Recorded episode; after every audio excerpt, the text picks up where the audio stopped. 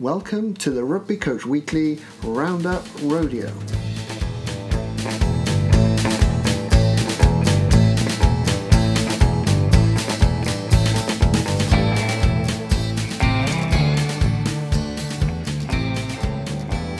Welcome to the Rugby Coach Weekly Roundup Rodeo. I'm your host, Phil Llewellyn. Thank you for joining us for season three, where we explore all things sports coaching. My guests are going to present their key learnings for a piece of content of their choosing, and we then discuss its application. Another three excellent guests join me this week as we continue season three. So please, if you could introduce yourselves and tell us your current role. Hi everyone, uh, I'm Elliot Newell. Uh, I'm a sports psychologist in training, uh, coach developer, and uh, I currently work at the English Institute of Sport in the Performance Pathways team, where my role is around um, system building and uh, talent development practices. Hi everyone, uh, my name is Hugh Gilmore. I am a sports psych with British weightlifting and British athletics at the moment, um, and also co-host uh, on a podcast called 80% Mental. Um, yeah. Hi, everyone. Uh, my name is Dr. Pete Olusoga. I am a senior lecturer in psychology, uh, currently at Sheffield Hallam University. Um, I am I'm the host of 80% Mental, which Hugh has just mentioned. Um, and I'm also a chartered um, psychologist with the BPS. Fantastic. Jen's a real pleasure to have you all on. Just a quick reminder for anyone listening to check out the blurb on Rugby Coach Weekly for links to all the content we discuss and the recommendations to other high quality content. So we will get straight into things. Elliot, we're coming to you. What is it that you're going to talk to us about? Uh, well, I am bringing to you guys something I'm sure you're really excited about uh, curriculum.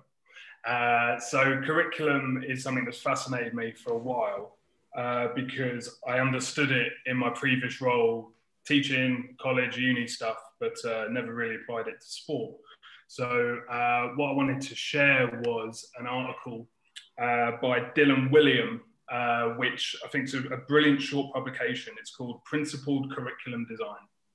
And I've been using this in my work, uh, and our whole pathway team at EIS have been using this uh, in our work for the last couple of years. The two kind of main questions I think it helps us explore. The main one is you see a lot of coaches being encouraged to come up with philosophy, like what's your coaching philosophy, what's your philosophy of practice type stuff. But there's always a question around, well, how do you translate that coaching philosophy into practice? And then from the other end, a lot of coach development focuses on the, the pedagogy, like how do you how do you structure sessions, how you de- how do you design practice, and I think curriculum is a really useful way of uh, giving structure, purpose, and meaning to that. So what I really love about this um, article from Dylan Wiliam is that it outlines some principles for curriculum design that I think are like hugely appropriate uh, and relevant for coaches. So there are seven principles um, I'll, I'll, fire through each one now, but I won't go into a lot of detail because I imagine we can have a chat and, and your listeners can read a bit more about it. But it's a way of trying to work out, well, this young player in front of me, what's the experience I want to create for them? And the principles that can help you do that is uh, making sure that the experience is balanced, that it's rigorous, that it's coherent, that it's um, vertically integrated, as Dylan Wiliam calls it, which basically means does it progress from where they've been before and where they're going to go next? There's a bit around is it appropriate? Is it not too much of a challenge? Are, you stretching appropriately or um, are you putting too much pressure or, or too much demand? Is it focused? So obviously we can't teach everyone everything they'll need to know for their whole life but how do we how do we prioritize and make decisions about what we coach and then this idea of relevancy as well. Um, how relevant is it for the uh, learner's needs right now? So that's just a real simple thinking tool. I like in the article that Dylan Williams says that um, not all model all models are wrong, but some are useful. And I think this isn't a, a trying to be right, it's trying to be like a thinking tool to encourage coaches to think about, well, what is it that I'm creating here? um, for this person when I'm coaching them. I can't just run practices because they're fun, because that doesn't really get us anywhere. I, I have to think with the end in mind. How is what we're doing today going to help develop the skills that we want this young person to have moving forward uh, in their sporting career and, and, their life? So, yeah, a little bit of a, a sell for me, but um, yeah, I wanted to share that with you guys and, and share that with your listeners because it's a fascinating um, uh, way of looking at coaching practice over the long term. Fantastic. Thank you very much. I, I think my mind jumped straight to do you think curriculums have a bad name from from an educational perspective? I, th- I think educa- education gets critiqued an awful lot around quite a strict curriculum and almost seen as a box ticking exercise. So I, I, wonder what your perceptions or experience of that would be within a kind of a, a sports um, environment or a coaching environment. Actually, the the benefit of or the challenge of overcoming yeah, that. Yeah. Yeah, we call it the C word. I don't, don't say the C word.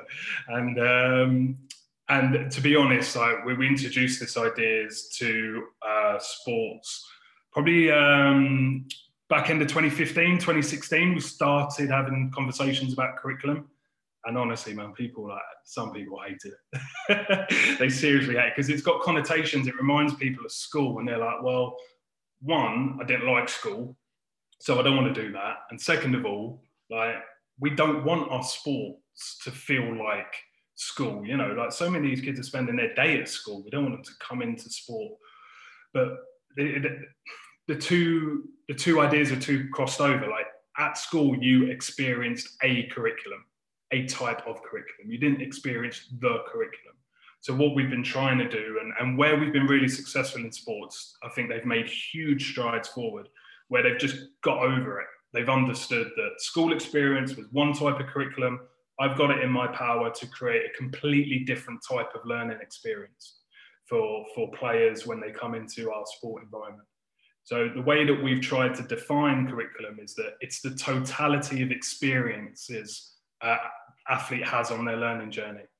So if you take it for what it is, if you take that definition, then it doesn't mean classrooms, it doesn't mean assessments, it you know it's something completely different. You design it. But what you're trying to do is breathe life into your philosophy and you're trying to give a point to your practice. Um, so yeah, like I said, the sports that kind of got over it quickly and, and embraced it, I think they've made some really, really uh, important and significant strides forward.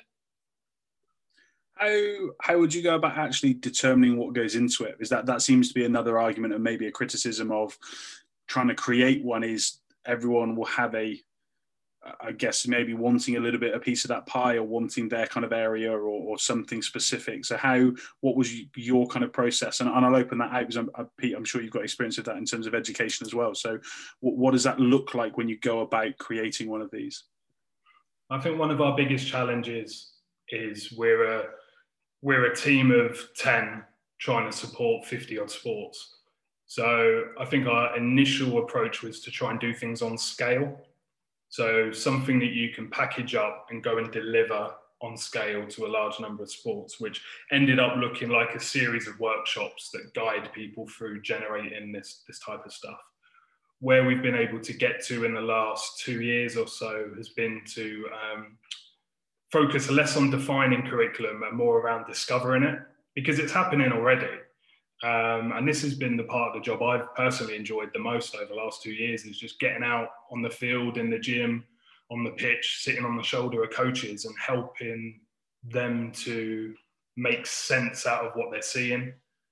Um, them helping you to understand their, I guess, mental models, their views of the world, why they do things the way that they do, and you kind of build curriculum that way. And then you can, as I said before, you can use these principles, have conversations around um, either planning conversations or even like reviewing conversations about, um, you know, what was that experience or what is the experience we intend to create? And uh, it just it just makes really good conversation. I think the sports that we guided through this when they went through the kind of package of workshops, there was a lot of were like, okay, we've done it now, tick, we've we've done curriculum. Um, but it's this ongoing cycle of, you know, you you have an idea, you put it out there, you deliver it, and then you test the learning, and then you see where the learner's at now, and then you just do the whole thing all over again. So it's always ongoing. Um, And I think the two ways that we've tried to do it have been helpful. Um, but recent experiences with the doing some more, uh, I guess, traditional coach developer stuff where you're just getting out next to coaches um, has proved really, really useful.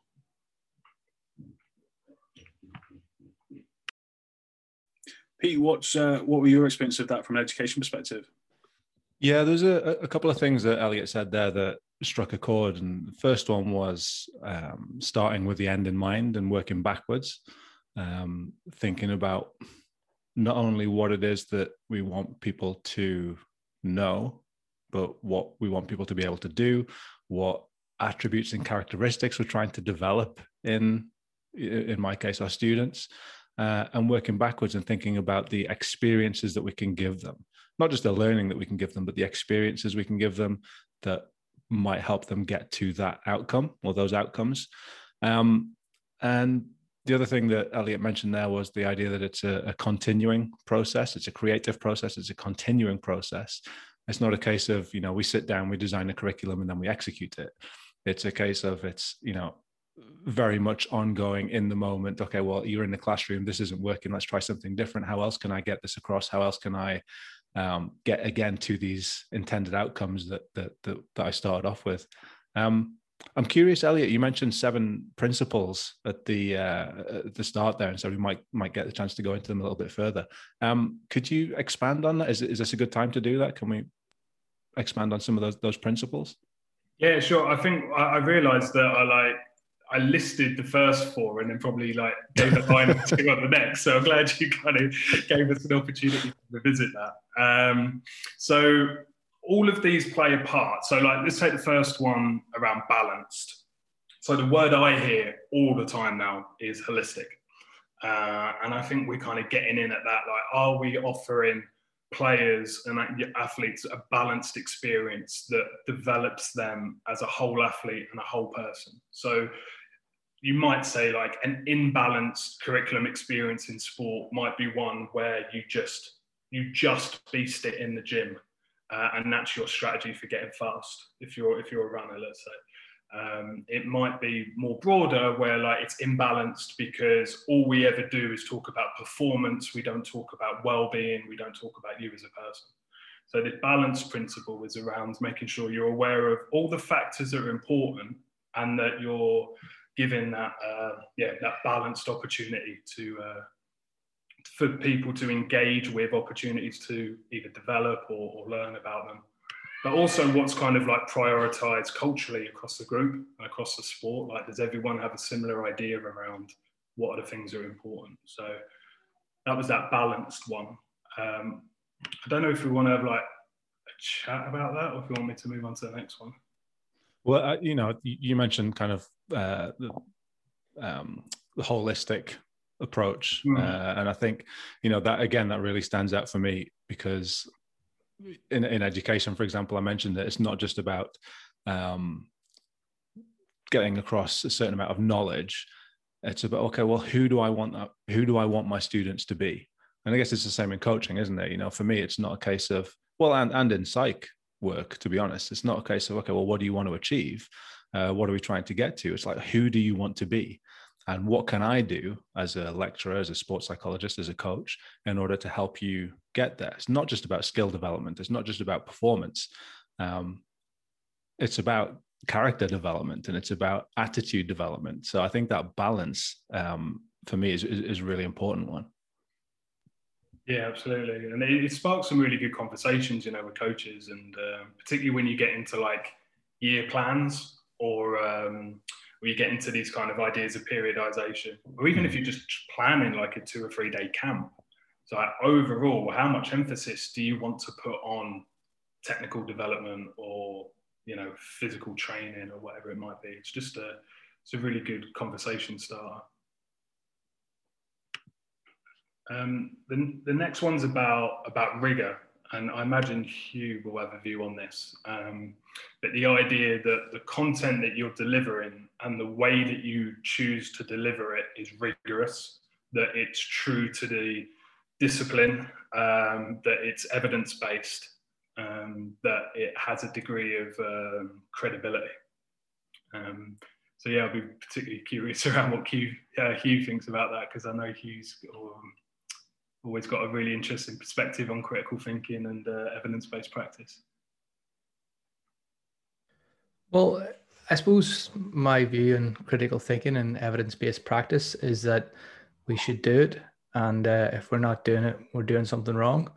Um, but I think, you know, in terms of rigor within curriculums for coach education pathways, um, I know there's not a lot of rigor. Um, in fact, myself and Pete recently had a discussion um, on uh, our podcast about learning styles, and that's incorporated not just within the curriculum within coach education, but also within uh, scholastic education in schools. So, you know, rigor is a difficult thing. And I think it's a question I was asked when I removed learning styles from a coach education pathway that won't be named was, well, you can't just take it out. You have to put something else in.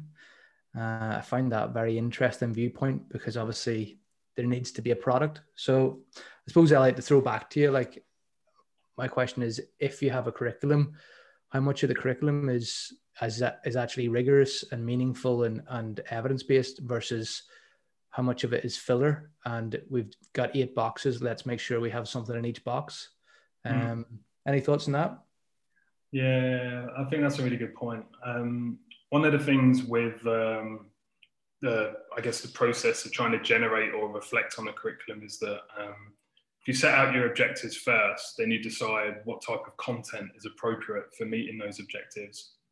Then you decide, okay, well, if that's the content, how might we try and deliver this pedagogically? Like, what what's the, the, the teaching and learning methods that we want to employ? So um, it depends if yours is a content question or a, a delivery question. If it's a content question, then um, what I found in sports is that there tends to be a relatively high level of rigor from coaches when it comes to um, the technical and tactical side of the game. And it's not always rigor um, that's born out of research. It's quite often, you know, rigorous based on years of practice, years of experience, years of seeing and being around and um, being the best in the world at something. So um, might test some ideas in that way. But I guess the broad thing is, uh, are we testing the idea that we're putting into practice? So, for example, um, would it be rigorous to, um, let's say we've got a group, uh, an under 14s academy, they're coming in for a camp, and we want to run an hour and a half workshop on growth mindset. Like the question we would then say is, all right, well, we could talk about balance, we could talk about everything else, but one of the questions might be, how rigorous is that? How true to the overall goal of developing high performing people is that? Yeah, I mean, I think uh, I definitely, you know, when when you when you started speaking, I thought, yeah, Elliot's talking sense as usual um, regarding the curriculum. I shouldn't really have said as as usual there, but Elliot's talking sense.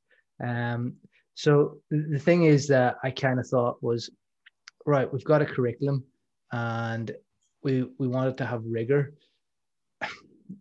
The, whenever you set a curriculum, you create a framework, and and how do you allow for innovation and creativity within that? Because I think once you start setting out a framework, um, you you can end up being confined by it and constrained by it, and there isn't the opportunity for innovation and development. There's just a pass these people through this curriculum. So I'm, I'm curious to hear does this incorporate into the next and, and again that's a question on rigor because is a curriculum innovative if, if it's already described? Um, but I, I, I don't know. I mean, it's just my challenge. But I think the other thing that I will say is that I'm kind of going, yeah, I wish all the times when I was a coach, I had a curriculum. I wish I had a curriculum to actually guide the process and give it some thought, like a strategy. So I've got two two viewpoints there, Elliot. And I don't know which what are your viewpoints in the whole how do we incorporate innovation uh, into a curriculum or, or newness um, while still maintaining focus then? Yeah. So um, we, our, I, I mean, I don't know how they do it in other places, but our team, we've always positioned curriculum as an inquiry cycle. So you, you use the ideas in the curriculum to uh, generate a hypothesis that you just then go out and test. Like, does it work? Is it relevant? It's constantly moving, it's constantly changing. You're right, though, to pick up this word framework because sometimes they're correlated, aren't they? Ideas of curriculum are correlated to ideas of framework, but I don't think that's true. Um, I really like the analogy of a campfire. So less of a framework. Can the ideas of curriculum be a campfire that coaches get around to discuss development? And um, let's let's build stories, let's build ideas, let's build um, uh, a common language that we then go and uh, understand our practice and plan our practice around, rather than a framework that says under sevens must do this, under eights must do that, under nines must do this. But I completely take the point because it happens. I've seen them. I've seen these booklets that have come out that, that are really rigorous in that way, and you do shunt um, creativity because you almost say, "Don't worry about finding answers because we've already got them. They're all in our curriculum. What you need to do is just connect the students or the learners to the answers," um, which I don't think is correct, particularly in sport. Pete, did you want to jump in? Yeah, sure. I was, I was just going to say, I think, you know, you're right. The, the word curriculum and the word framework, it kind of conjures up images of this, uh, well, framework um, that you have to stick to, I guess. But, you know, it's curriculum design and development, it, it, it has to be a creative process you know so i don't think you can separate those things and i think it's really important that when we talk about curriculum and framework it's actually the delivery of of you know what's in it that absolutely has to be creative um you know it has to be well tailored to the people who you're delivering it to first of all but we have to come up with new and innovative ways of doing things. Um but you, are absolutely right. I think that that that notion of having a curriculum and maybe it's just the word curriculum gives us this idea okay well this is something that we have to stick to. We have to tick all of these boxes along the way. We have to cover this and that and the other.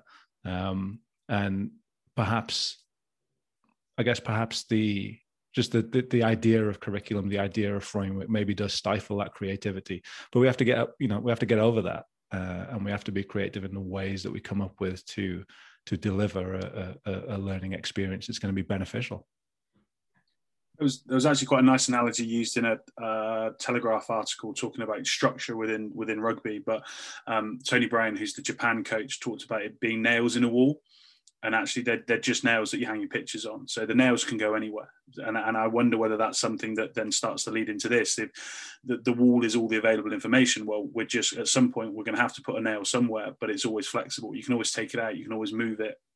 What you do with it i think is then is then up to your skill and your experience and the environment you're in aren't you? But i wonder whether as you say we, we just need to get beyond that stage of thinking. It's a box ticking exercise that yeah inherently can be way more than that, you would hope.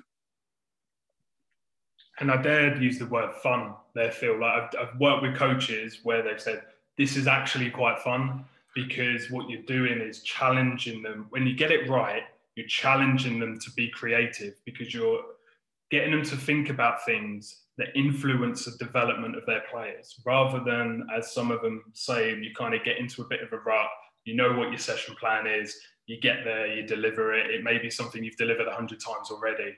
You know, the idea of curriculum design and you're pushing these principles um, really gets them to think about, all right, well, how do I make this come alive? But also, how do I make this come alive player by player? It, you know, because what might be appropriate for one player will be different for another. What's coherent for one player might be different, and it's this really messy puzzle that if you understood curriculum, you really would understand that you can't put it in a framework anyway. Um, so yeah, all for curriculum. I, I, quite like that. And appropriate was the one I kind of honed in on when you said, you know, you, you, talked about the player and it being an appropriate stretch and an appropriate challenge, but you you think that would apply to the coach in exactly the same sense, wouldn't you? Actually, that there's going to be bits that you're going to be more comfortable with, but even working as the coach in your own environment, how willing are you to stretch yourself, to go away from your traditional pedagogy or even your traditional you know practices themselves and, and actually do something new? Or are you one of those coaches that never really settles? I guess they're at the other end of the spectrum where they're kind of like that's new and shiny that's new and shiny. I'm just going to keep kind of chasing that silver bullet. But i never really actually get to decide on what my philosophy is or my style is or my preferences. And i wonder how you kind of deal with with that from within a curriculum perspective? Yeah, I think this is where um, how do you marry practice design and philosophy? Like for me, curriculum's the bit in the middle that brings it all together. Like I've heard stories from coaches where they've gone on CPD and they've been, you know, one guy even said he was forced to come up with a philosophy and you had to articulate your philosophy. Um, and it did nothing for him, but it was part of passing the course. Equally, I've come across coaches like you know, one coach interaction stands out where he described himself to me as, "Oh, I'm a constraints-based coach," and I was like, "I don't know what that means. Um, can you explain that to me, please?" And he was like, "Well, you know, ecological dynamics and all that," but he, he was so wedded to a practice that it actually didn't matter what his uh, intended development journey was going to be and all the flexibility that you could get around that, working out what works for who, when, why, and how. He was just like, right, this is my practice. So curriculum is really good for like, how do you try and encourage coaches to see the bigger picture in, in a lot of these things. Um, From a psych perspective, how, how would you guys approach dealing with coaches that maybe don't know themselves. And, and i wouldn't say lost because i don't think anyone ever truly knows themselves enough to say this is exactly what i am.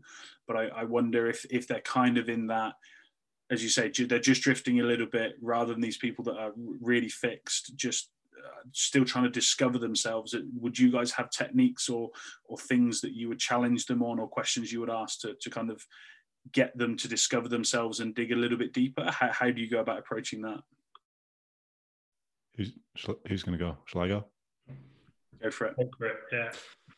Um, f- for me, it, it, comes back down to um, exploring values, what coaches really truly value, and not just as coaches, but as as people, as humans, um, and a real kind of in-depth exploration exploration of what's really truly important to them.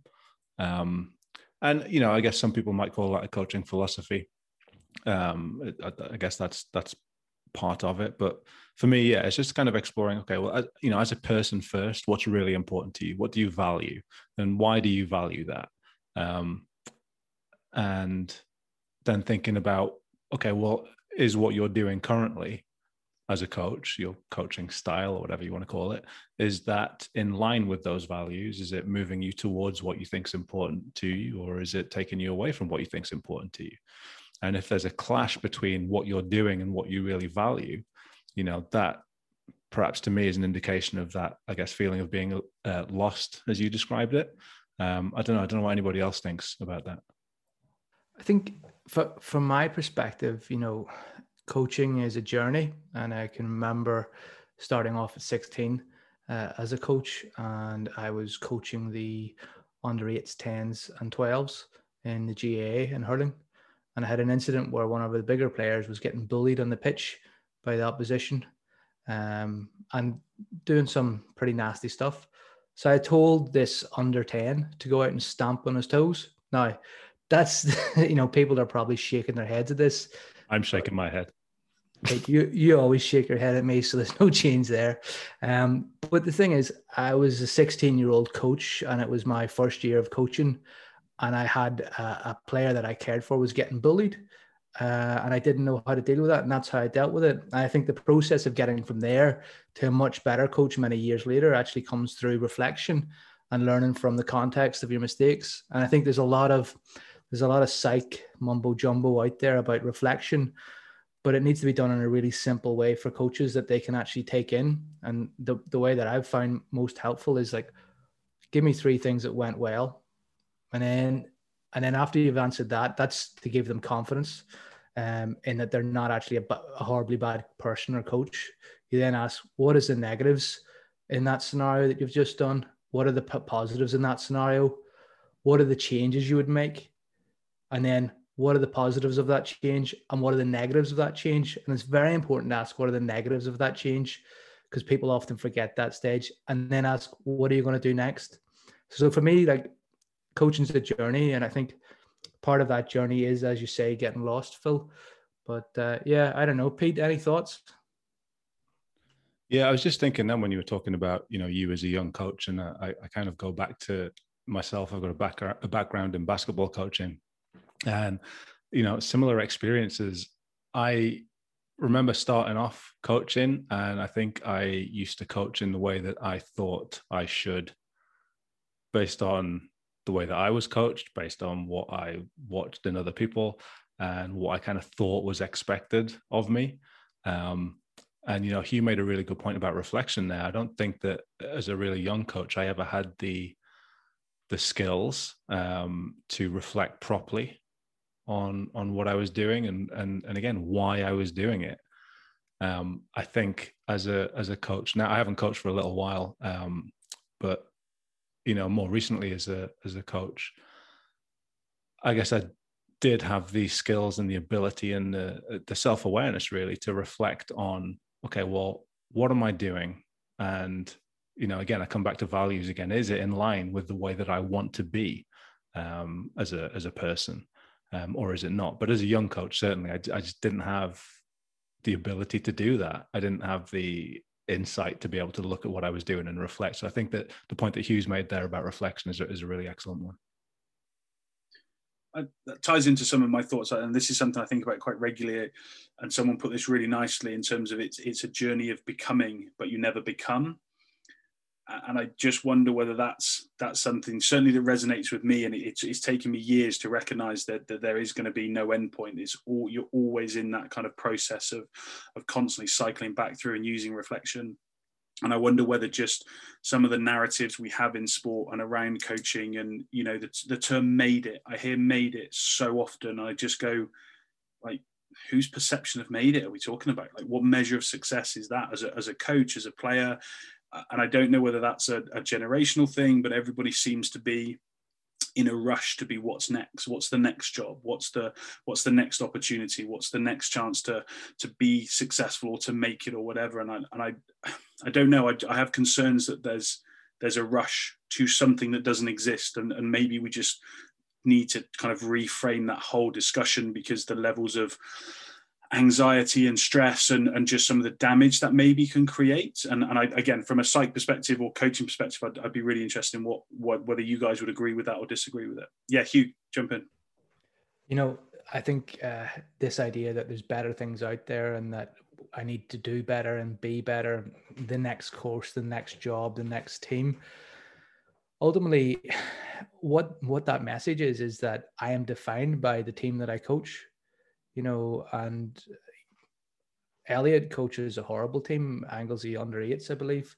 Um, and, you know, it doesn't define him in, in his knowledge or competence. Like he's absolutely spot on in his understanding of performance, you know, throughout the board, but coaching an under eights team. It's his performance that defines him. So I think, you know, professionalism can be found anywhere. High performance can be found anywhere. It's not about letting ourselves be defined by our circumstances and from a from a I can nearly speak from a psych perspective, say that 10 times fast. I think don't let your circumstances define what you are as a coach. Let what you do as a coach define that and how you cope with the difficult circumstances you might be in. Um, I don't know, Elliot, have I been too harsh on you there? Uh, not on me, but you've definitely been harsh on my under eights. They're not horrible, they're lovely. uh, Phil, I, am really glad you bring this up because um, one of the things that has been a, a, worry for me for quite a while is the general well-being and, and mental health of coaches across our high performance system. And, and, I'm not involved in rugby, but I chat to people from the world of rugby, and it seems like it's it's echoed there. Um, this idea of being lost is is a really interesting one because um, it speaks to this like I haven't yet discovered something. Um, and my question is always, well, what have you missed already? Like, what are you missing right now because you're so preoccupied about what next? And I really like your language around it's becoming. I often use the word discovery. Um, you're lucky enough to have a job where it is about discovery. It's about play, curiosity, exploring the boundaries, discovering what could be, what's new, what's different, what's the same. Like could have a nine to five where you just type stuff into a laptop all day. Like choose that life if you want. Um, I just think we we underestimate the that whole life experience that can come with something like coaching. So um, I'm working with a couple of performance coaches at the moment, linked to this idea that you've just talked about being lost, and really resonated with what uh, Hugh had said about journey, about values, as Peter brought up as well. And one of the things that we've been exploring is purpose and um, where purpose comes from, and what clues in that person's life story so far has brought them to the place where they are now, where they're coaching, but also why they feel lost. And it's quite an interesting task. Perhaps if I explain it, people at home could do it. But you map out highs and lows in life, and then you just explore the highs. Like, what was it? What needs were being met in those high moments? Um, and equally on the low moments, like what needs were being thwarted or, or, what conditions were that, and that those are the clues. Like there was a coach who thought, actually, I didn't think I was egotistical at all, but basically everything good in my life was when my ego was getting stroked, and every time I felt crap, it's because people weren't giving me enough credibility or attention or whatever it might be. So um, it's a really good discovery task in that, and and asking yourself questions like big questions I don't think coaches have enough time to ask themselves, which is why do you coach? What do you get out of it? And also importantly, what would you lose if you didn't do it anymore? Um, if you can work out what coaching gives you, then my inkling would be from a psych point of view, you've got some of the ingredients you'll need to work out why you why you may be feeling lost.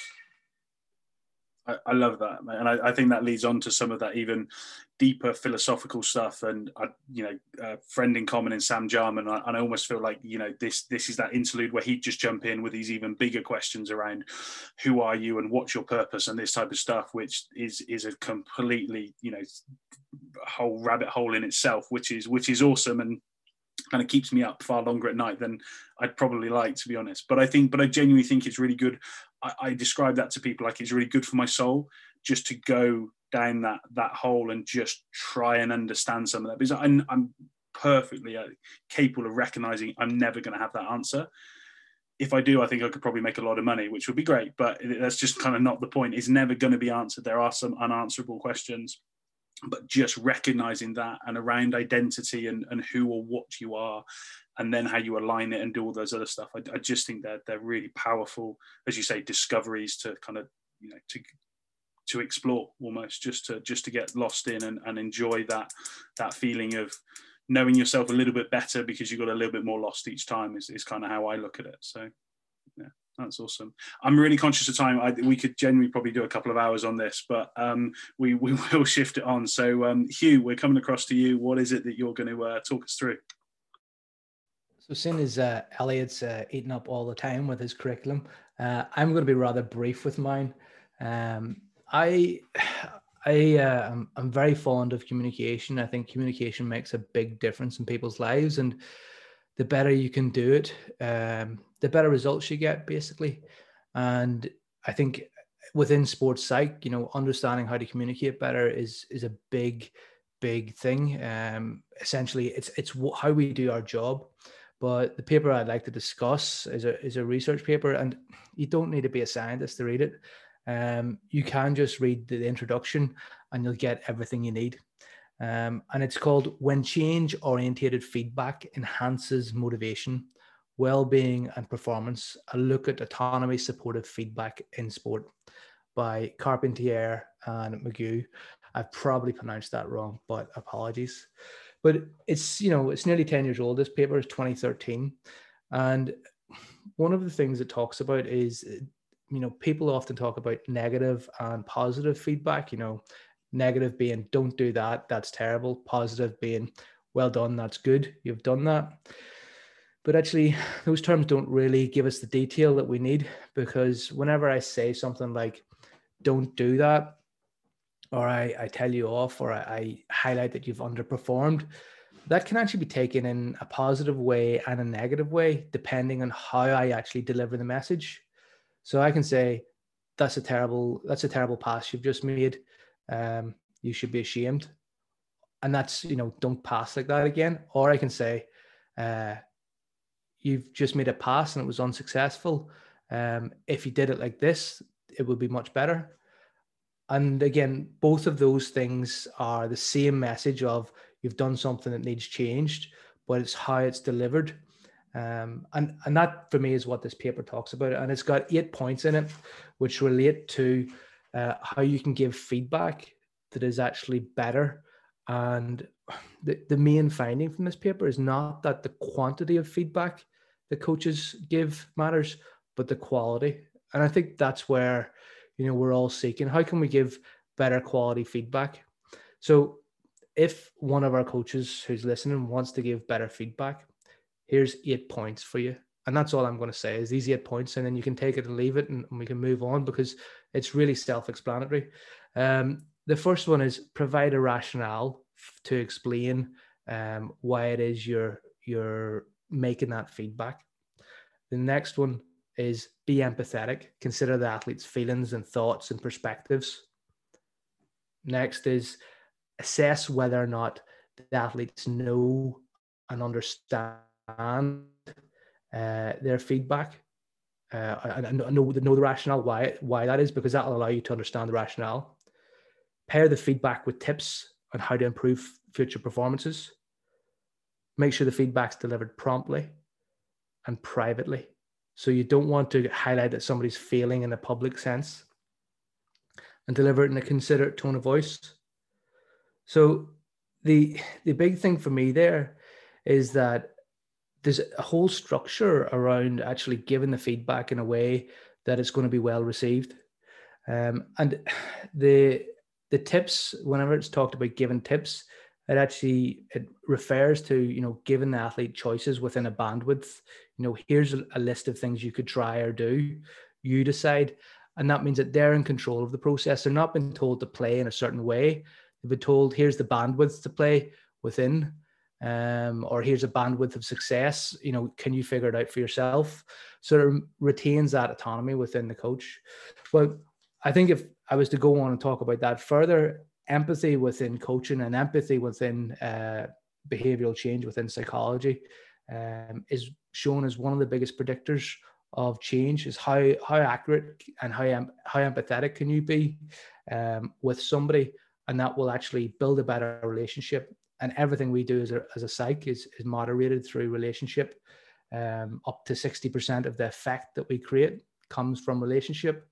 And I think the, the thing that I often tell coaches is like, don't work on your athlete, work on your relationship with your athlete.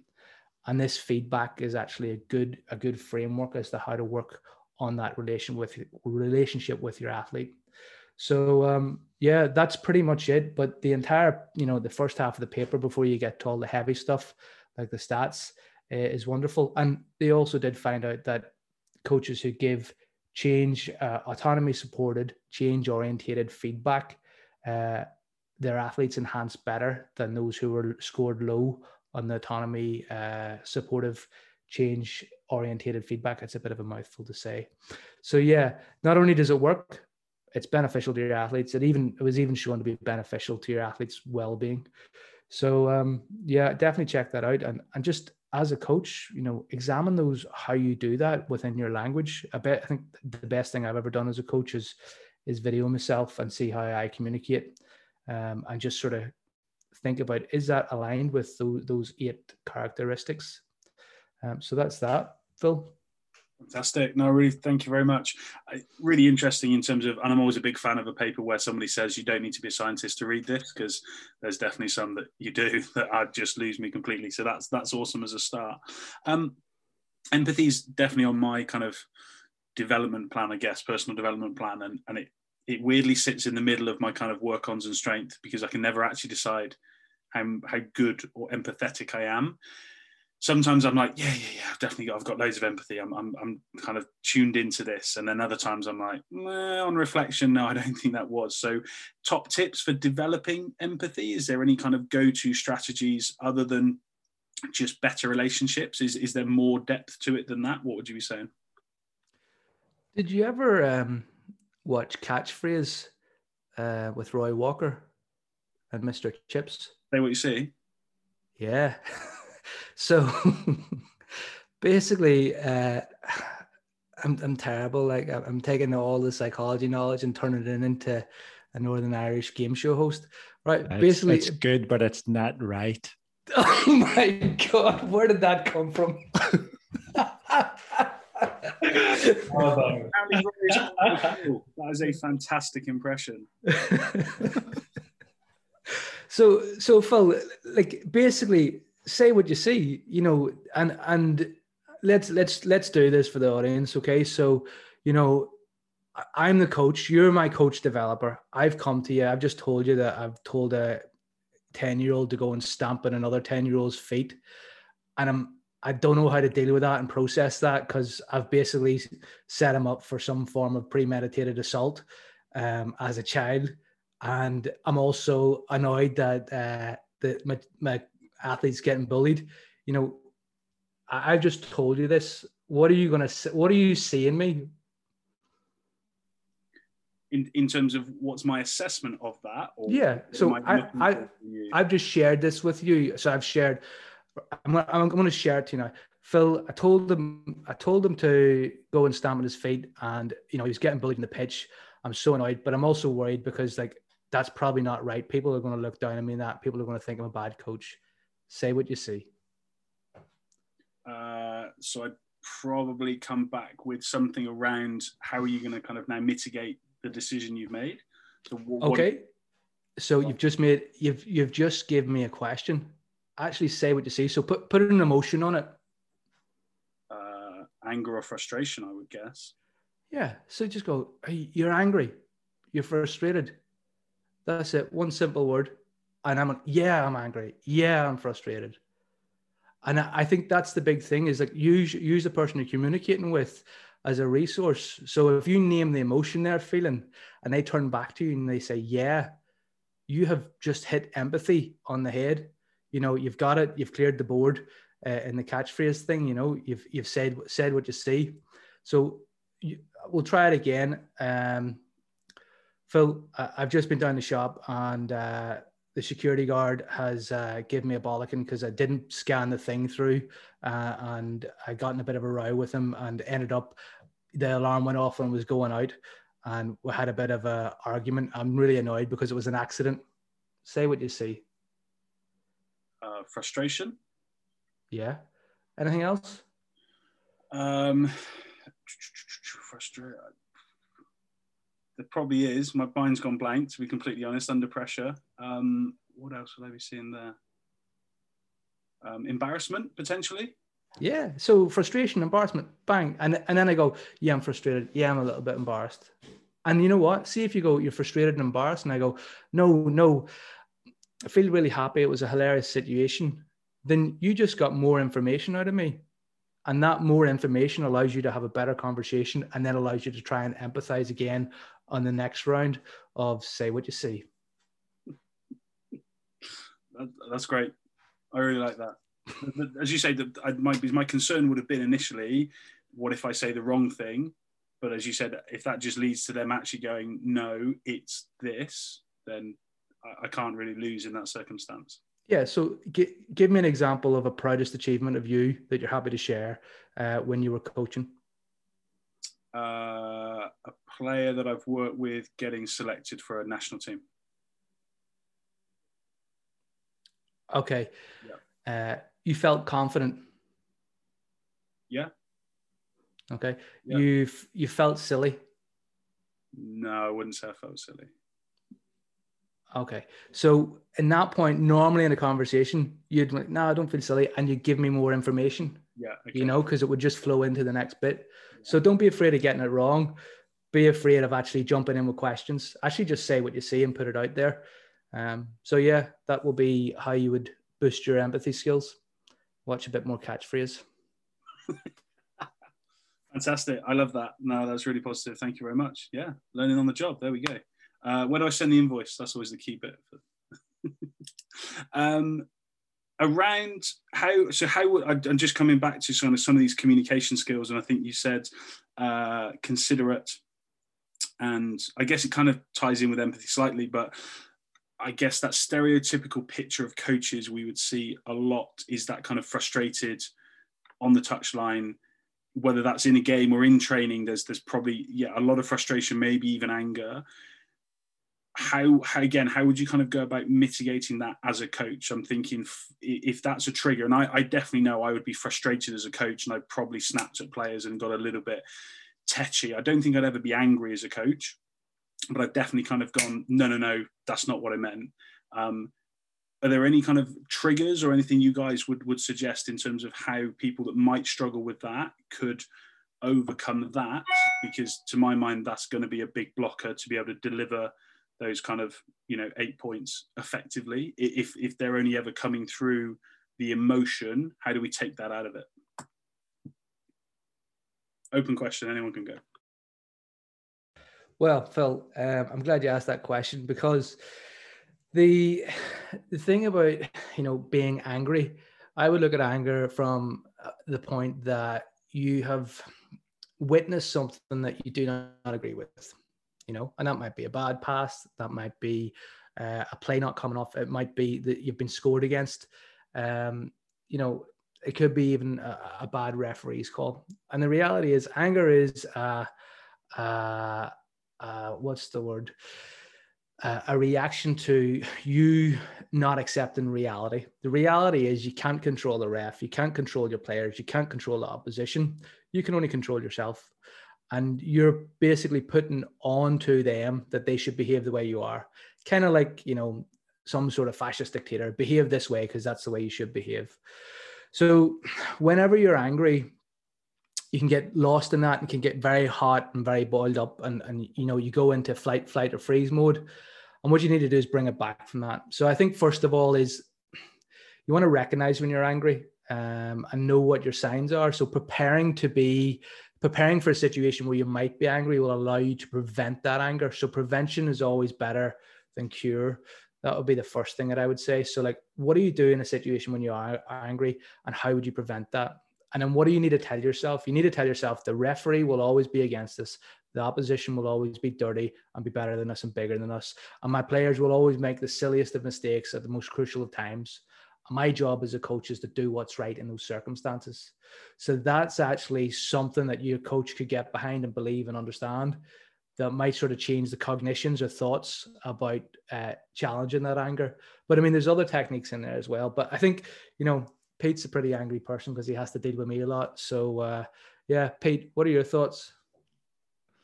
Um, yeah, I do have to deal with you a lot of you. Um, thousands wouldn't. Um, I, it just it reminds me um, of uh, a, a, study that I used to talk about when I taught some of this stuff on coach athlete relationships. And you know what you're talking about there really is self awareness. Again, coming back to what we were talking about a little bit earlier on, and the, the reality of it is that a lot of coaches aren't actually aware of their own behaviors, of their own reactions to what they're doing. Uh, I'm, I'm reminded of a study um, it's a it, it's quite an old, it's sort of like ten years old now. Uh, Miller and colleagues, and they observed behaviors of coaches. I think this was in uh, rowing, I think, but they observed the behaviors of coaches uh, in terms of uh, the what, the why, and the when uh, of, of, these coaches giving instructions.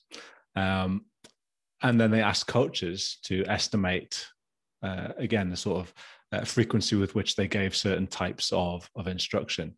Um, basically, what came out was that coaches vastly overestimated the number of instructions that they gave, which were kind of um, what you might call positive instructions. Oh, you did that really well. Um, here's how you might perhaps uh, correct that.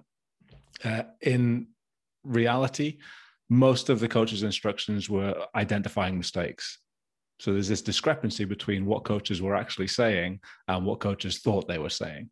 Uh, in terms of the when of giving instructions, most coaches um, vastly overestimated the number of times they gave what are called terminally timed instructions. So you give an instruction as somebody's finished executing a skill, because um, it's probably more likely to be received and understood, uh, you know, when somebody's finished performing a skill, right?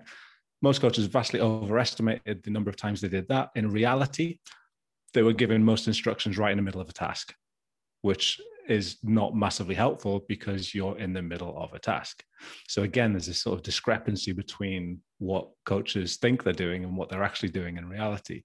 Uh, and again, in terms of like why they're giving instructions, coaches reported that they were um, uh, being evaluative, or they were tr- saying that they were giving instructions to be evaluative, to give evaluation. But again, in reality, when people observed what these coaches were doing and saying, they were giving just instruction, just prescriptive. Do this. This is, you know, what you need to do. I'm the coach. You need to listen to what I'm saying. So there's that massive discrepancy between what coaches, again, you know, are doing um, and what they think they're doing. So that self-awareness piece comes back in into the into it again.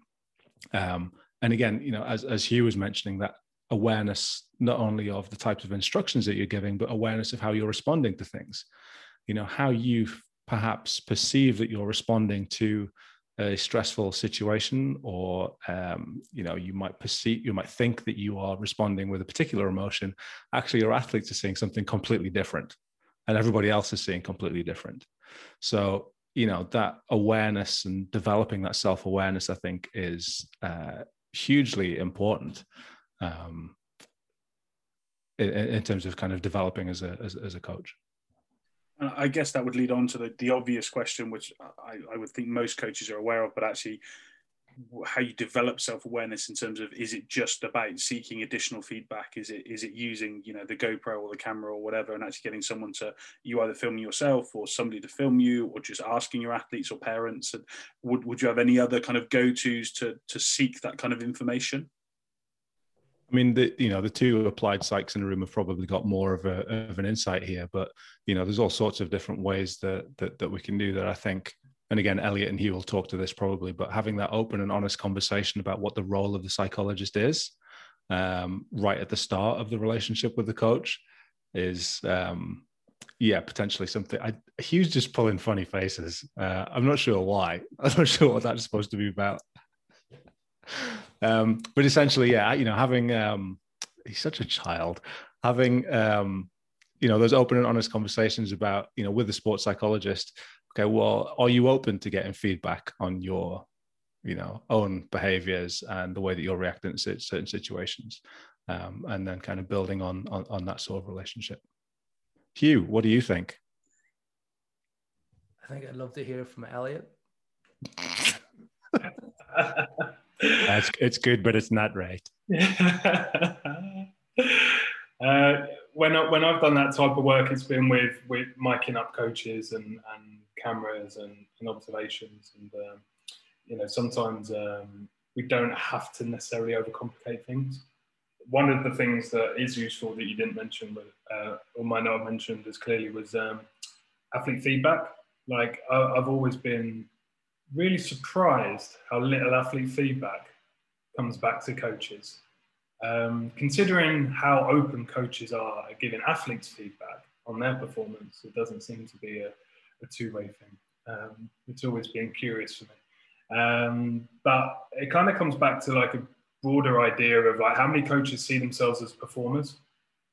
And um, you know, I, talked about this on on a a pod I did with Rusty when we talked about how in canoe slalom we used to have like performance plans for coaches on competitions day. Like, what are your objectives? What's your process? What's your plan? What are your uh, strategies when things go right, things go wrong? Like, how many coaches drill athletes and teams into this is what we're here to do, um, but don't necessarily pay their own performance the same attention because they're there to do a job, but in my experience, most of them just rock up and was about to say blag it, maybe that's not fair, but they just play it as they see it, um, which I don't know. Like, I think if you have a performance plan, you know what you're going to do, you've got some strategies in place for yourself to make sure that you are performing to the highest potential you have for the benefit of your athletes and teams. That just sounds like a really good coach to me. I'm thinking if you're saying a coach is blagging it, you've probably seen it. so, I, I, I, was thinking more my underrated experiences, but thanks for joining me on that one, Phil. Yeah. coach performance plan, I love that. I, I think that's absolutely, yeah, that, that's not something I've ever thought of really. I guess you understand your role on a match day or whenever it is competition, but actually having that as a performance plan, I think is is awesome. Uh, yeah, Hugh. You know, I, I think uh, you know the making up coaches and performance plans are, are great also coach reviews after competition um, is like the top and tail we plan what to do and then we review it at the end and see how did that competition go and what what mistakes were made and how can you learn from it. Um, but I think the other thing is having big, dirty, massive, open questions that just you know like little grenades. You just throw them into players and say, right, you fix that. So you know what are your biggest problems and hand them to people to fix. So how would we make trainings run on time? You solve it and, and let other people solve it and come up with ideas. Because not only are you then deferring control, you're teaching them the skills of of actually creating better performance and doing it in a collaborative way. But the ideas that you might get back um, are going to be more creative than you would create in your own. And it's a good way of like, you know, getting that feedback in from the team. So I think, you know, every coach should have a list of open questions in, in terms of feedback that just can't be answered in a simple word. They have to be thought about you know like how would we know we're going to be better in uh, 10 weeks time uh, and what, what what's your role in doing that and what's my role in doing that there that's a five minute answer um, and i think giving those things to players depending like might not work with under eights but it is something that you can use uh, to just provoke that discussion and thought and as long as i think if you're doing things in that openness and and you know it's a co-creation performance it's created together you're actually going to get somewhere decent. Um, I've yet to see anybody succeed by just dictating and doing it one way. I, I also wonder if there's that piece around the, the kind of the contracting that you, you do with your athletes at the start. You're gonna you're gonna explain this got to be a two way process. As, as, Elliot said, I always find that fascinating. Actually, just how unwilling at times athletes are to, to give that, and I would I presume it's the power dynamic. I, I, some of them, even when you say, why are you not willing to give feedback aren't willing to give feedback on why they don't give feedback so it's kind of that i guess there's something about the relationship there but are they always looking at you as the person that makes those selection decisions or makes the the tough calls or the contracts or all this type of stuff so they're, they're just not willing to influence that and uh, our way round that quite recently was we actually just asked them about the relationships so, you know, what rate your relationship with me? What can I do to have a better relationship with you? So it wasn't being overly critical of, I don't like it when you do this on the park or when you run this session, but we just thought actually, if we can build better relationships first and, and get some dialogue going both ways in that sense, then maybe that leads to a better conversation about more kind of pedagogic feedback or kind of action based feedback in, a, in another way later on down the line. So yeah, interesting. Hugh, go for you know, um, the Japanese have a great idea, um, and the, it's about speaking last. The person with the most authority and most power speaks last. And I think that's if you look at your team, you've got you know 20 people in a team. Who's the new person? Who's the most established person? And the the most most established person, you can tell a bad team because they're the only person talking. Whereas the the youngest and the most inexperienced person needs to speak first because that'll allow it's less likely that their ideas uh, they won't they won't disagree with a senior person you know uh, if a senior person says look the sky's blue today and they come in and say actually no the sky's gray they're not going to say that if somebody's already said the sky's blue um, why the weather's important is, is beyond me. But the point is that that you let the people with least power and least experience speak first, and that will help facilitate that open and honest feedback. Is this why we had a Mexican standoff about 10 minutes ago when there's some really good, I'm going to have to edit it out, but there's a really long pause where you're all looking at each other going, I'm not going to answer this question first. Is that kind of the, the theory? Leave it there? in, leave in the awkward pause. It's dramatic. Love it. Uh, awesome. Right. On that note, um, Pete, we're going to come to you.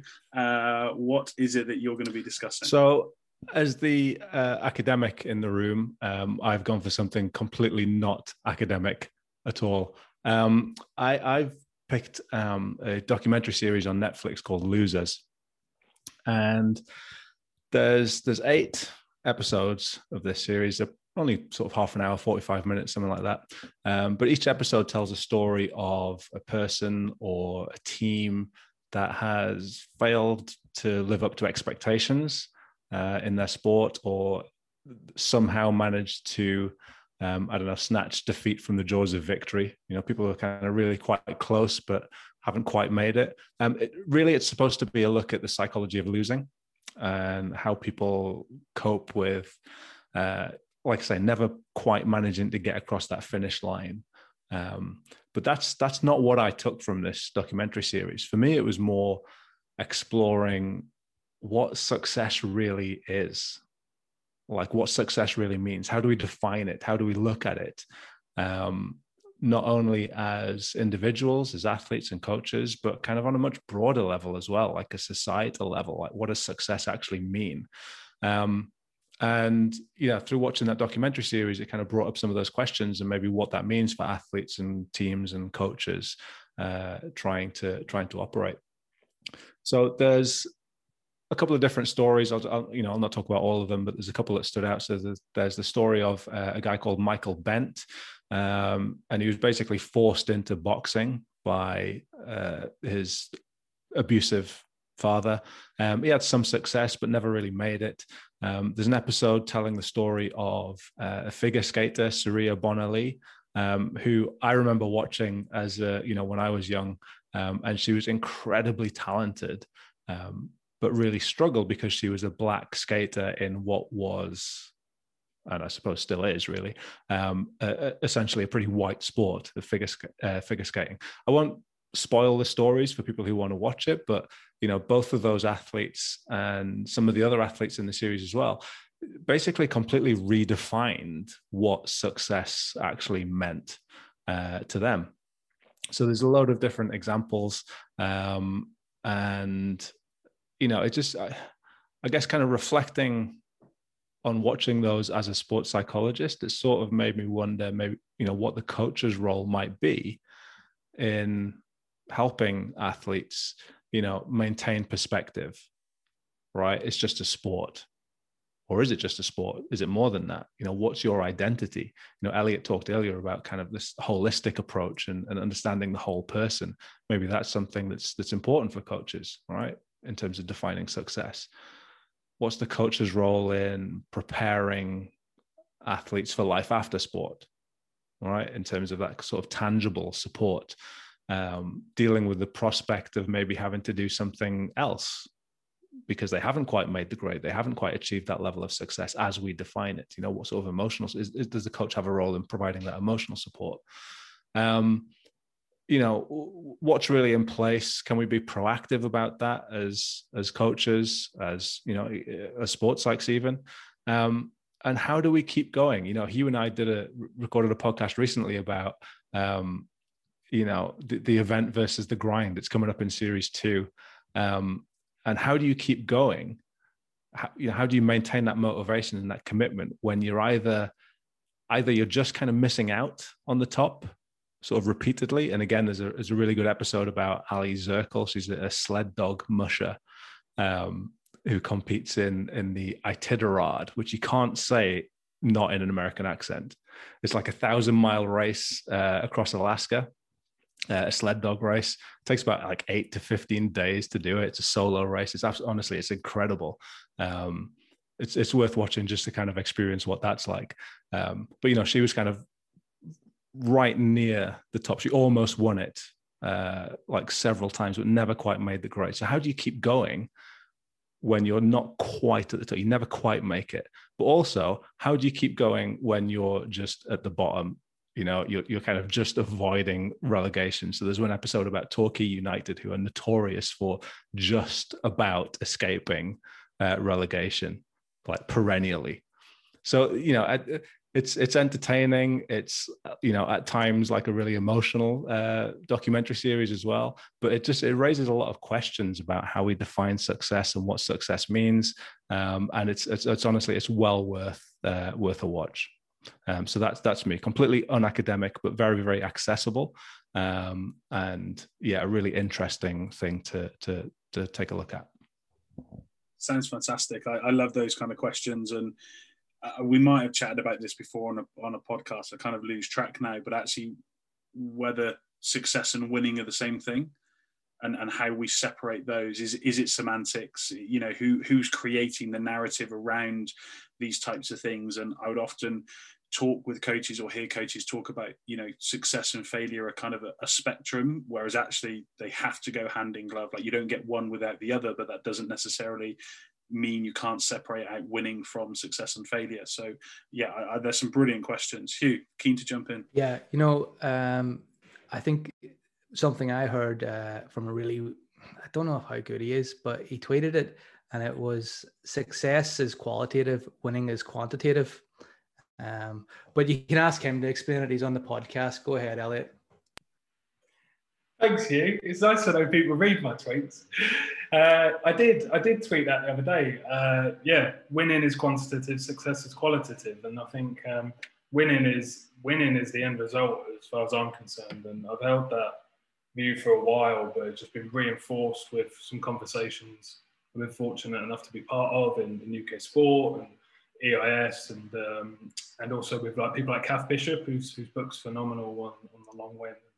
Just being able to find ways to because because I think fundamentally we're meaning makers, right? We're like we, we have a mind that is built to be a storyteller, a sense maker, and a meaning maker. Like we, we just have to live with that. That's just as far as I can tell was just in our head. So if you can only have a really small percentage of winners, then we have to find ways to make sense of and find meaning in things like, in inverted commas, losing.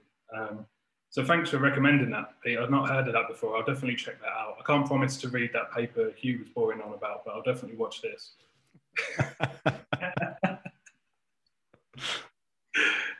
yeah, no, honestly, there's there's some absolutely fantastic stories in there, and uh, I guess some of your older listeners uh, might remember Jean van der Velde who was a golfer, and I think he was something like uh, something like six shots ahead in the 1999 uh, Open Championship. And I, again, this is one that I remember watching when I was younger, because uh, there's that iconic image of him uh, standing in the uh, in the water trap with his trousers rolled up over his knees, trying to dig out this ball that's you know three foot underwater. Uh, and he, again, he threw away the six uh, six shot lead but again, you know, the, the, the, fantastic thing, you know, we talk about success as, as being that that sort of outcome, and and and, and it's defined by society as winning. Um, and society looked at him as this loser, as somebody who threw away this championship. And again, if you watch the documentary, you'll see how um, actually what happened was um, because because it was such an iconic moment, because it was so you know uh, he became such an iconic figure that actually the take up of golf in France you know, went through the roof and he's got this whole kind of golfing school um, and has produced, you know, the next generation of golfers. So it's just that completely, you know, redefining what success means. And again, the questions that it raised for me, the questions that that that, um, that it raised for me watching this was like, how much of that do we even think about, you know, when we are in sport? When winning. And, and I get it. I get that it's difficult. I get that there's a bottom line in a lot of sports. And I get that winning absolutely is important. But, you know, how much of that do we actually take the time to think about? What does success mean to you? And it comes back to what I was saying earlier about, you know, who do you want to be as a person rather than what do you want to achieve? Like that's the fundamental question. Um, that, that, that I would ask as a, as a sports psych. Who is it that you want to be? What are you doing to work towards that? Winning will come sometimes winning you know will uh, evade you other times um, but yeah it's a it's a fantastic series and i absolutely recommend watching it I, I think the narratives we tell ourselves or create for ourselves, I, I always find fascinating. And I, there's one example: I, uh, rugby team I coached. We were in a cup game away at another team in Bristol, and I stood on the touchline. They were doing their kind of final huddle, and I heard the team I was coaching go, yeah, you know, we're, we're big underdogs today. Like we need to really step up. And about 40 yards away, I could hear the other huddle, and they're going, "Yeah, fellas, we're big underdogs today. You know, we really need to play well." And I'm just kind of going, "How how does that work? Like who who's created a narrative that both teams are underdogs? Like that just us saying whatever we need to say to suit the mentality of the group we have I, I, there's just so many perceptions. I, I, was just like, I don't know how to even go about unpicking that because it, it, it's just completely illogical, but it also makes complete sense. And I, I find some of those things in sport we just we just buy into because it's sport, and we never really kick back and challenge particularly hard. Yeah, the stories we tell ourselves, right? Yeah, absolutely. It's all a story, right? Is that like is that the point? I think it might be the point. Like it's all a story um, so to move away from that kind of doesn't doesn't mean a lot. Like um, you know, we get loads of examples of this, and I really like some of the stuff Chris Shambrook talks about around um, defining acceptable and unacceptable winning and unacceptable and acceptable failure, like loosely termed, but trying to break the dichotomy a little bit, try and like find the grey areas, find the differences. Like you can see how when um, Team GB jump in the velodrome and you've got some swanky new kit where some brilliant teams have been inv- innovative, creative, found some kind of cool helmets, and it's driving the Aussies crazy. So we love that. That's acceptable winning. Like, but then it's like, oh, there's a dodgy package with a with an asthma pump, and it's like, oh, whoa, whoa, whoa, whoa, like that's not the same. Like, so we have like there, there's a, a morality and there's a there's an ethical guideline that shapes the story. So we have to pay attention to that because you can't just accumulate medals and think that more medals equals more meaning. And I think the Rio Olympics are a great example of that. And the number of people who can tell me how many medals GB won at Rio is phenomenal. It's like literally 10 out of 10 people I speak to know how many medals have won. The number of people that can name all of those medalists is, is virtually none. The, the people who, who watched all of those medal events um, is, is, is none. The people who know the stories behind those medalists and what to, is that so? It's like, well, what do we be, do? We generate more success if we win more medals, or do we potentially have a situation where we have less medals, but we're connected to the stories, we understand the people, we find greater meaning in them? You, you know, I think uh, finding meaning in, in elite sport is sometimes difficult um, because you have situations where sports are funded because they can win a medal um, and not because they should be funded. And an example is is uh, the the the ones where you sit in a baking tray and slide down a big icy slide. You know, well well done that we can you know win a medal uh, in a sport where there isn't even a facility in this country. You know that's that's very amazing and actually hands you know hands hands down to those practitioners who work in that sport because winning a, a medal in a sport where you don't even have the facility in your country that's amazing. But also, if you, I think I heard it was fifty pound a slide, you know, and you think, well, the cost of actually facilitating that to win a medal in a sport that isn't culturally important for the UK, that doesn't provide meaning. That's just, you know, that's like driving a, a big Ferrari and and you know in a sport that's underdeveloped really. Uh, so i think how do we how do we actually justify that? I mean and then you've got other sports that don't get funding like uh, basketball which again is very popular in the uk um, it's played inner city. It has a lot of meaning for people. Um, and yet it doesn't have elite funding. So i think other countries do funding better where they fund sports that are meaningful to that population um, as opposed to winning medals um, and i think you know is is there something about the culture of the UK that you know we have to win medals? Is there something about uh, us that says that we're only good if we achieve? And you know, who's going to be brave enough to say that sliding down a slope in a baking tray isn't actually that impressive, or who's going to say that spending a whole lot of money to make a horse go sideways isn't that impressive? You know, um, it, it doesn't impress me. Um, that's my point. I, am probably going to lose some job or something over the head of this, but sure. No, it's, it's, it's I can't wait till the next conference. you're at the bar with all of these practitioners and skeleton and question. I mean, it's it's a really good point though here because you know it's it's like yes, when somebody slides down a bacon tray really fast and wins a medal, like that's that's really inspiring, right? I remember watching it and being really excited about that, but it didn't inspire me to go out and try it right? It's not going to suddenly, we're not going to suddenly generate like a whole host of people who are going to go and take up sliding down, uh, you know, a, a, big slide on a baking tray, right? Um, so, you know, yes, it is impressive, but what does it, again, what does it actually mean? Like, what does this, that success mean? Um, whereas you talk about a sport like basketball, which people are, are already playing, um, yet is chronically underfunded. Um, so yeah, I, uh, I, think it's a good point that you make, and, and again, it comes back to well, what what does success mean in those sports and making a horse go sideways, right? Like, great, but like, is it about impacting the next generation? Uh, is it about encouraging people to take up sport?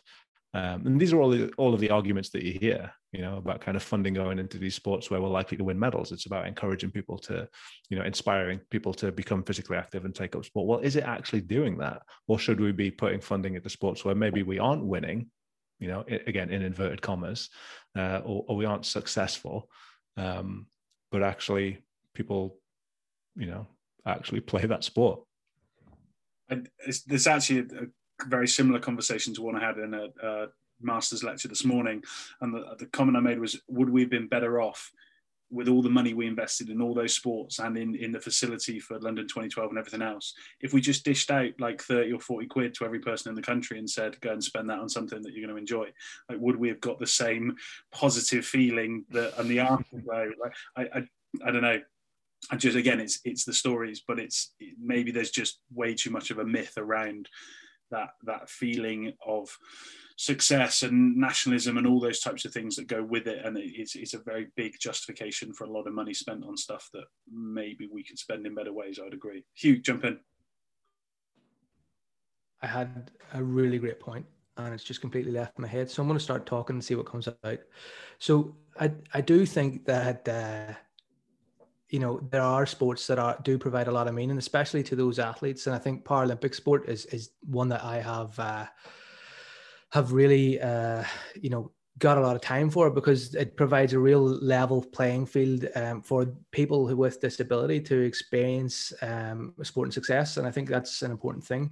But you know, I think the other thing about uh, sport and, and actually, no, it's fucking gone. Good job, you. You, I mean, do, do, you see? Do you see what I have to put up with now? I mean, this is terrible. But as a, uh, as a, if I might offer a defence of skeleton, and if I might offer a defence of uh, the broader high performance community and system, I think um, it depends on how you judge the success of that. So I know we talked about like what's relative success in sport, but what is the what does a successful system look like? And I know the thing that everybody's shooting towards is inspiring people through incredible sporting moments. Like the, the latest strategy from UK Sport is like, can we can we have a decade of incredible sporting moments that people remember, that people bring bring together? It doesn't have to be that we're only as good as the number of people who take up skeleton to, to justify that. And I think there is a huge importance for sport, as there are, I think, for any performance endeavor, because it continues to shine a light on what is possible and it continues to be a vehicle through which we push those boundaries of, of what humans are capable of. Like I, I get inspired by sport. I was inspired by Lizzie and Laura and the guys who, who were so successful in skeleton as equally as I was when, you know, we landed a bloody probe on Mars uh, earlier on in the week. Like I think, and people were questioning the cost of that. I just think there's something that is fundamentally human around asking questions around what if or what could. And I think if we didn't embrace some of these performance ventures like we do in sport, then we would lose that and we would get a whole lot of ordinary, which, um, yeah, I'm not quite sure what how I feel about that, but I just thought I'd put that out there. No, no, I think it's a great defense, and and yeah, to kind of just, I, I actually just think it's good that we question it sometimes. I, what, what, whatever you arrive at as your final stance is, is absolutely fine, and I would be in exactly the same boat. I, I, I would scream at the TV every time they compete, but I just think it's it's sometimes good to kind of go, is this yeah, okay? Um, Hugh, finish finish us off with your. So uh, with this your is a point that I'd like to make in terms of success and what it actually is. Is we often have the idea that you know success is a four year process in the Olympic cycles, and within sport maybe a thirty year career, depending on how long a person's career is. But I think actually, if you take if you take a look at a club, and uh, coming from a GAA background, you know the club has existed for over hundred years in my parish, and you know across Ireland there's thousands of GAA clubs. Um, and my question is, what is that club going to look like in that parish in a thousand years' time? And what does success look in a thousand years? Because in a thousand years' time, you could achieve anything. It's just what's important now to achieve that. Uh, and if the club wants to align itself to being a performance club or a social club or uh, a, a club that's about community or whatever it is, then that's what we should we should look at and actually look at success in a bigger picture. What does a thousand years look like? And to the same extent, what does a thousand years of success look like in skeleton or or basketball? Um, so I mean, and again, skeleton's only funded because we're competitive you know basketball should be funded because we're you know it's important sport to the culture of the UK. Um, but again, I'm not. I, I, definitely don't mean to be attacking and, uh, disdaining of of those people who work in those sports. Like fair play to them because they do difficult jobs. And as Elliot says, it's performance that pushes the boundaries and exploration. And we need competitive structures to create new ways of succeeding. And some of these things, I work with athletes who are doing pioneering techniques in osteo integrations, um, which are going to be transferred onto NHS. So these things are important in performance. Um, that they do transfer down, and, and, performance is an important part of life and uh, human evolution. Super. Great place to uh, wrap this one up. We'll do a very quick uh, round with your recommendations. Um, so if you've got anything you'd like to share, Elliot, we'll come to you first. Um, fire away. Well, I might have two now because I had one, but as Hugh was talking, I threw up this book that's called The Good Ancestor. I haven't read it yet. It arrived earlier today, but it's called How to Think Long Term in a Short Term World, which seems massively congruent with what Hugh was talking about. But to follow on from the curriculum idea, uh, Jamie Paper, uh, Jamie Paper, Jamie Taylor, and Dave Collins published a paper uh, back end of last year, uh, which I think is a really good way of bringing uh, curriculum to life in this area. So the paper you can get free access online. It's called The Highs and Lows, Exploring the Nature of Optimally Impactful Development Experiences in the Talent Pathway. And I've been fortunate enough to work with Jamie for the last couple of years, and it's a really neat paper in just helping coaches work out, well, if I'm going to try and bring some of these ideas of coherence, relevance, challenge, support, all of this stuff, like what might that look like? Um, so yeah, I think that'd be a cracking read for, for any coaches out there who haven't read it yet fantastic. Link will go in the the uh, in the blurb for that. So, uh, Pete, what are you saying? Um, okay, so look, if anyone from Netflix is listening to this, I feel like they should give me some freebies or something because I'm going to recommend something from Netflix again. Um, I, I, was having a conversation on Twitter recently about uh, research papers and accessibility, uh, and um, so I wanted to stay away from that. So I've gone for net, another Netflix documentary series. This one's called Last Chance U, and I don't know if anybody's seen that before, but it follows uh, student athletes in JUCO, junior college in America.